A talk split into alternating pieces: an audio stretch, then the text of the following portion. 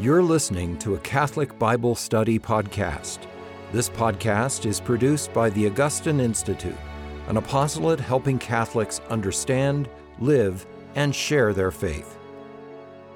Hi, and welcome to Formed Now. We are in the fourth part of our five part series on the glorious mysteries of the Rosary. Today we are going to cover the Assumption. And with me is Dr. John Sehorn, who is a professor at the Augustine Institute Graduate School of Theology. I'm Taylor Kemp. How are you doing, John? I'm fine. How are you, Taylor? I'm wonderful. Uh, so let's dive right into the Assumption. Um, I was thinking, could you just walk us through what exactly is the belief about the Assumption? Sure. Um, so the the assumption it, it's not so much about you know an unfounded conclusion, which is usually what we talk about. Don't make assumptions, right? Um, no, in this case, um, the the the word assumption just comes from a, a Latin word assumptio, which means a kind of um, a kind of taking up. Mm-hmm. Okay, and it's this refers to the belief um, that at the end of her life on earth, Mary was taken up uh, into heaven, not only her soul but also mm-hmm. uh, but also her body. Um, so this is a, a defined dogma. Mm-hmm. A lot of the details around it, though, we don't we don't really know. Mm-hmm. There's a there's a whole kind of panoply of uh, of legends that arise in the early church about what exactly this this looked like. Mm-hmm. Uh, so, for example, um, the vast majority of our early witnesses about this um, uh, attest to the fact that Mary died right. uh, uh, before being assumed um, into heaven. Um, but we're not required to believe that, right? Right. And then there's also uh, there there is diversity of opinion in the yep. tradition about whether uh, she was resurrected on earth before being taken right. into heaven. But um, but the point of of the dogma and the really important thing for our faith mm-hmm. is to know that Mary. Um, already shares perfectly body and soul in the resurrected life of Jesus in heaven. Yeah, um, and I thought, could you maybe distinguish a little bit? I've heard the question: What is the difference between Mary's assumption into heaven and mm-hmm. Jesus's ascension into heaven? Um, you know, actually, what's interesting is the the, the Greek term for assumption, mm-hmm. analepsis, for those of you who are taking notes. Uh, um, that actually, that term actually is used to talk mm. about Jesus being mm. taken mm. uh, into heaven as well. And so, um, you know, we we we can um, distinguish them. Uh, though in, in a certain sense in that mary's assumption is entirely passive yes right right she is taken by god into heaven now we can also talk about uh, God the Father raising Jesus from the dead, mm-hmm. right, by the power of the Holy Spirit. But we can also, in the New Testament, does also talk um, about Jesus rising from the dead because yeah. he himself conquers death. So the key difference here, right, is that what we see in Jesus' resurrection and ascension is his own conquest of death, his, yeah, his own, own, victory yeah. over death. In Our Lady, what we see is um, her participation, sharing of it, in Jesus's uh, uh, victory over death. Okay, awesome. So, um, with that, let's let's look a, more into the scriptures now, which, um, especially for this, the fourth and fifth mysteries, the glorious mysteries of the Rosary, it can be a little harder. They're not as explicit as some of the other mysteries of the Rosary that we are we are looking at, and so. Um, it, something that's part of our Catholic tradition is something called typology, which we're going to be looking at a little bit here. Do you want to just touch on just kind of what is behind that, and then and then move us into where can we see some of these types or how can we start to understand Mary's assumption scripturally? Sure. Well, I mean, I think a really good place to start um, is with the readings uh, yeah. that the church actually appoints for the feast of like uh, Our Lady's. Assumption. They find it for you. It it totally is. In fact, there have been times, Taylor, uh, especially since um, I'm a convert to the faith. Mm-hmm. I wasn't raised Catholic. Same same yep. for you. When I'd kind of started studying typology, and I would I don't make look these at the connections. Readings. I just I just listen to you guys. I I kind of started making some of these connections, and yeah. I was like really excited about them. Yeah. And then I went and looked in the lectionary. right there. And like, yeah, the churches are, that's just I remember, what, uh, what we already did. When I was converting, I was reading some Scott Hahn books, which have a lot of typological things in it. And then I remember at the, when I was a graduate student here going into the catechism, and I thought that like everything he was telling me was completely new. And then I looked at the catechism, and I was like, oh, it's right there. So that's right. No, I mean, that's yeah, that's so, the idea, right? We want to be scribes who are trained for the kingdom, who are bringing out yes. things old and new. Um, so yes, the readings. So um, yeah, going to the readings for the the Assumption. Well, the first reading we'll talk about a little bit, and I think mm-hmm. you'll also discuss it more with Dr. Klein when mm-hmm. you talk about Our Lady's coronation. Is from the end of Revelation 11, beginning of Revelation 12. Yeah. So we could turn there a little bit later, but I, I think yeah. a really great place to start actually is with the gospel, and this is really puzzling for people because.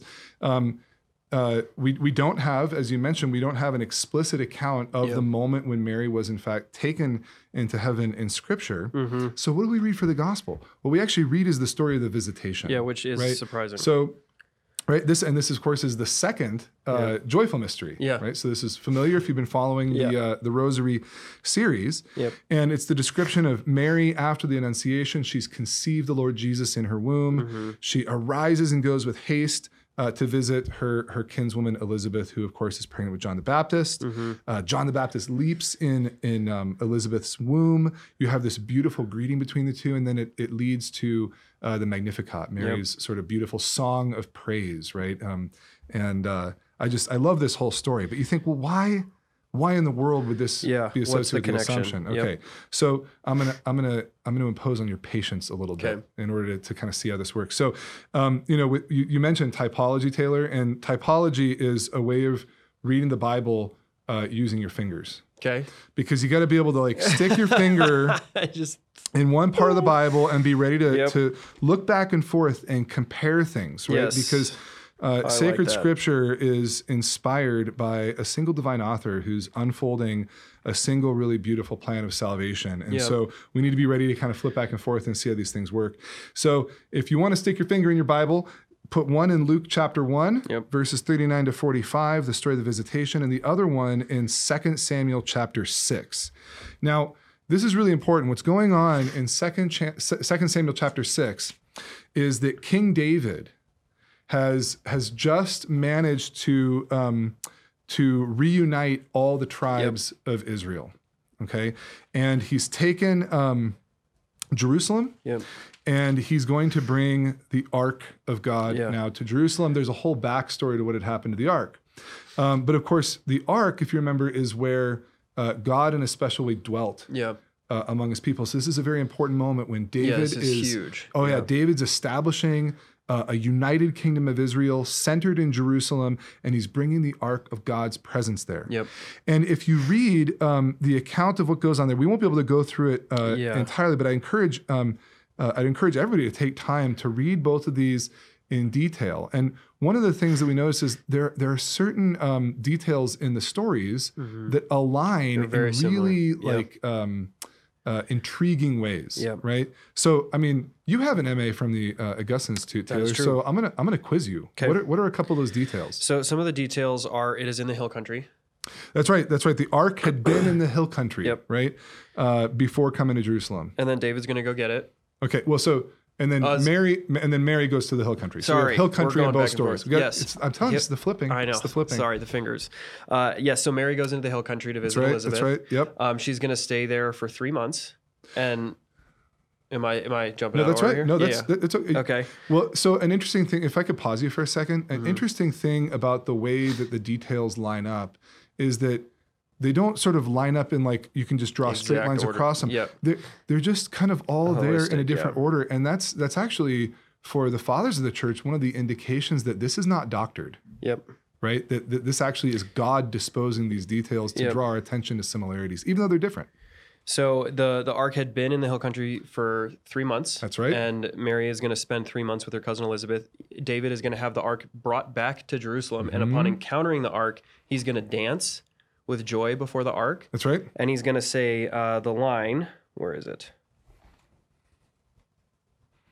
Mm, we will find. But he's going to say, "How is it that the ark of my Oh, Lord that's in that's in me?" verse nine. That's in verse nine. Second are we? Samuel six, verse There nine. it is. And David was afraid of the Lord that day, and he said, How can the ark of the Lord come to me? Mm-hmm. And then as we jump forward to uh, Mary visiting Elizabeth, we're going to see the encounter between the two of them, and we're going to see right. John the Baptist dance or jump or leap with joy in the womb of Elizabeth. And then Elizabeth says that incredible line um, to our to the Blessed Mother Blessed are you. Um, wait, where is it?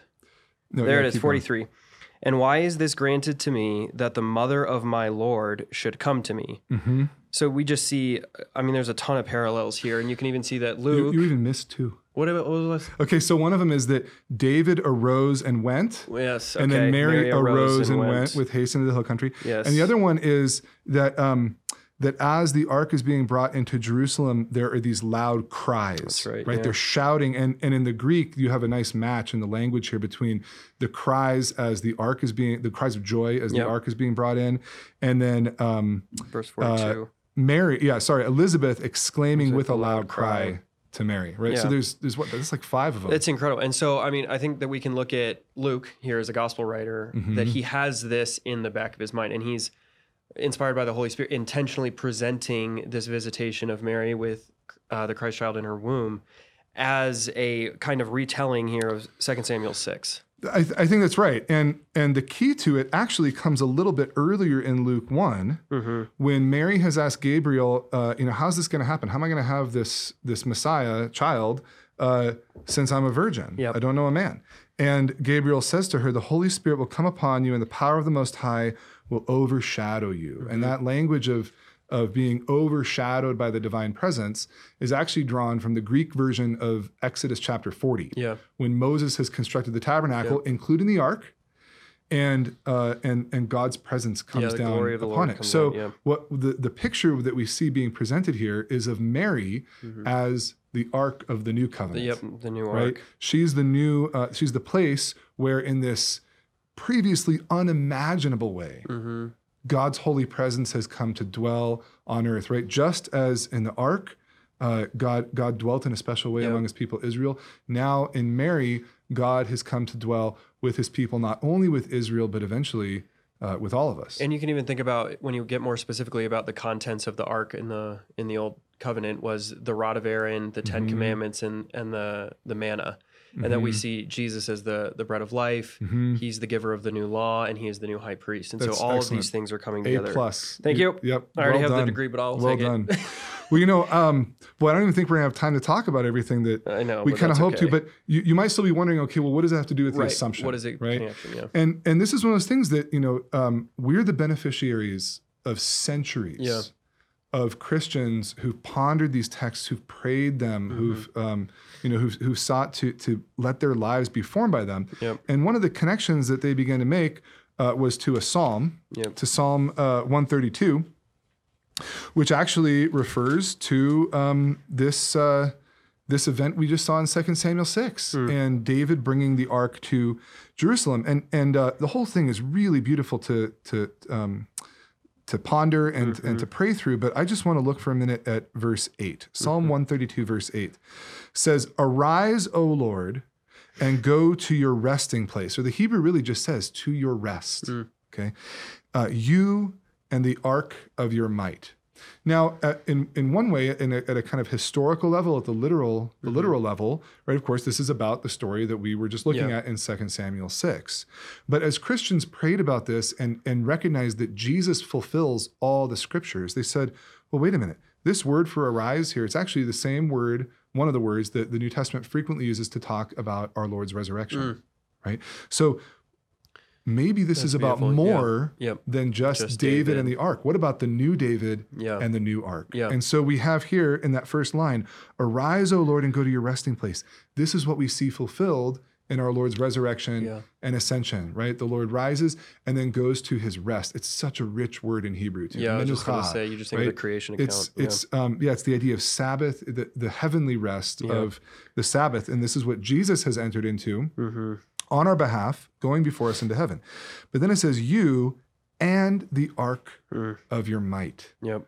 right? And so we see this fulfilled in Our Lady's Assumption. And you can just see the importance of some of this typology where it's like understanding that Mary is being presented as the new ark is not just some kind of anecdotal, fun little Bible quiz. It's, Right. it's like, no, no, no. Then we can look and we can see there's there's prophecy in the Old Testament that tells us about things that are to come. And then we see this in relation with Christ and That's right. the ark with his mother. That's right. Yeah, and then and then you might think, well, okay, well, that's that's really neat for her, Yeah. but what does it have to do with right. me, right? What is that? and yep. and um and boy, I wish I wish we had a little more time to to to go into some other text on this and stuff. But you know, to kind of keep it brief, brief, um, it has everything to do with us. Yeah. Right, because um, Mary's blessedness, her her uh, privilege of being the ark, of being in this unique way, the dwelling place uh, of Christ, Mm-hmm. um, is not something that's only for her alone. Think about what Jesus said to her when she and some of his relatives came to see him in Capernaum Yeah. right? They said, your, your mother and your brothers are outside. Yeah. They want to see you, Who is my mother and he's- my brother? right? Those who, do- hear the Yep. word of God and do it. Yeah. And so we're invited into that into that blessedness as well.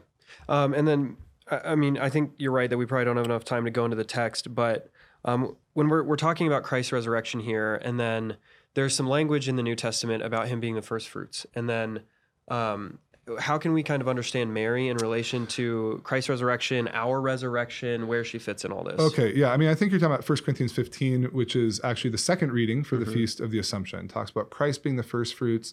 And then at the end, when Christ has put, uh, when God has put all of his enemies under Christ's feet, that the rest of us will rise. And you think, well, what about what about Mary? Yeah. And the point is with Mary, right, that, that in a unique way, she's already this um, all holy ark, right? The ark was to be gilded with gold. There was to be no impurity Yeah. in it. And as that special dwelling place for God, she already participated in that. And so it's fitting that she would already participate in the resurrection. Yeah. Now, I don't know about you, Taylor, but I am not an all pure ark. but this is actually the, the kind of point I was getting Yeah. at is that the, the blessedness of being the ark of of um, being a dwelling place for God is what every Christian is called yes, to. that's right. And it's what we already Yeah. participate in by grace because of our faith, because of our baptism, because Yeah. of our participation in the sacraments. Yep. And so, you know, when when we pray the rosary and we contemplate the Assumption of Mary, Mm-hmm. right, and the all holy ark of God that has risen with her Lord Yeah. to share in His rest, what we're looking at is what we are all called to Yeah. right? And so we can pray to our Lord uh, for the grace uh, to be pure, to be Yeah. like Mary. We can pray to Our Lady uh, for her to help us, for her to pray for us, and for her to invite us into that blessedness that the Lord gave her. Yeah, and we just see that you know the great joy of the resurrection is that Christ has defeated death, and then we look to Mary's assumption and we say that in her He's defeated death and has raised up her body, which is what the hope is for all of us, and that that can be a, a great source of hope for us. That well, Christ has defeated death. We see Mary participate this in a preeminent way for what all of our hope is, and so we can look to her and say, like, yes, she she was assumed she was taken up not by her own power, she was taken up by the power of Christ, and so Exactly. too, that's the exact same hope that we have. She just goes before us. That's exactly Um, right. and it makes me think of the language um, of the Second Vatican Council, where Mary advanced in her pilgrimage of faith, Mm, um, and that mhm. we are supposed to follow her in in this pilgrimage of faith, and that she's the exemplar of the church. And so we just look at her, and we we. It's almost better off, I think, to have a kind of stance, uh, not so much of, well, why did she get this, and why this, and why this. It's like, no, no, let us look to her and be like, that's what Christ promised all of us, and Mm-hmm. she's who can help us get there. She can help us. She can intercede for us so that we may be without stain, so that we may be assumed, you know, brought up body and soul into heaven one day. Um, and she is kind of the the image of hope, I think, of the power of God's grace, because Christ, by you know, through a whole different theology of who He is and His person, was uh, ascended into heaven and defeated death, but Mary then is brought with Him, and that we hope the same thing for us. well said. Yes. Uh, do you have any parting comments of just uh, how can we pro this, pray this devotion a little bit better, or um, anything for the viewers? No, I Putting mean, on I, the spot I- here. no, I, I think that uh, you know everything that we've said um, really gives. I mean, it makes me excited to go and and, Yeah, right. and pray this Yeah. mystery honestly. Yeah, no, it is. Uh, so thank you so much for joining us. Uh, we, we pray that these conversations will deepen your devotion to the Rosary, will deepen uh, your devotion to Our Lady, and bring you closer to Christ. Uh, thank you so much for joining us. We have one more to go. Uh, next week, you will uh, hear from myself and Dr. Liz Klein on the coronation of the Blessed Virgin Mary. Thank you so much, and God bless. You can watch this Bible study in video format by visiting formed.org. Formed is an online Catholic streaming service created by the Augustine Institute and Ignatius Press, with award winning studies and parish programs, inspiring audio content, movies, ebooks, and family friendly kids programming. To support the mission of the Augustine Institute, please visit missioncircle.org.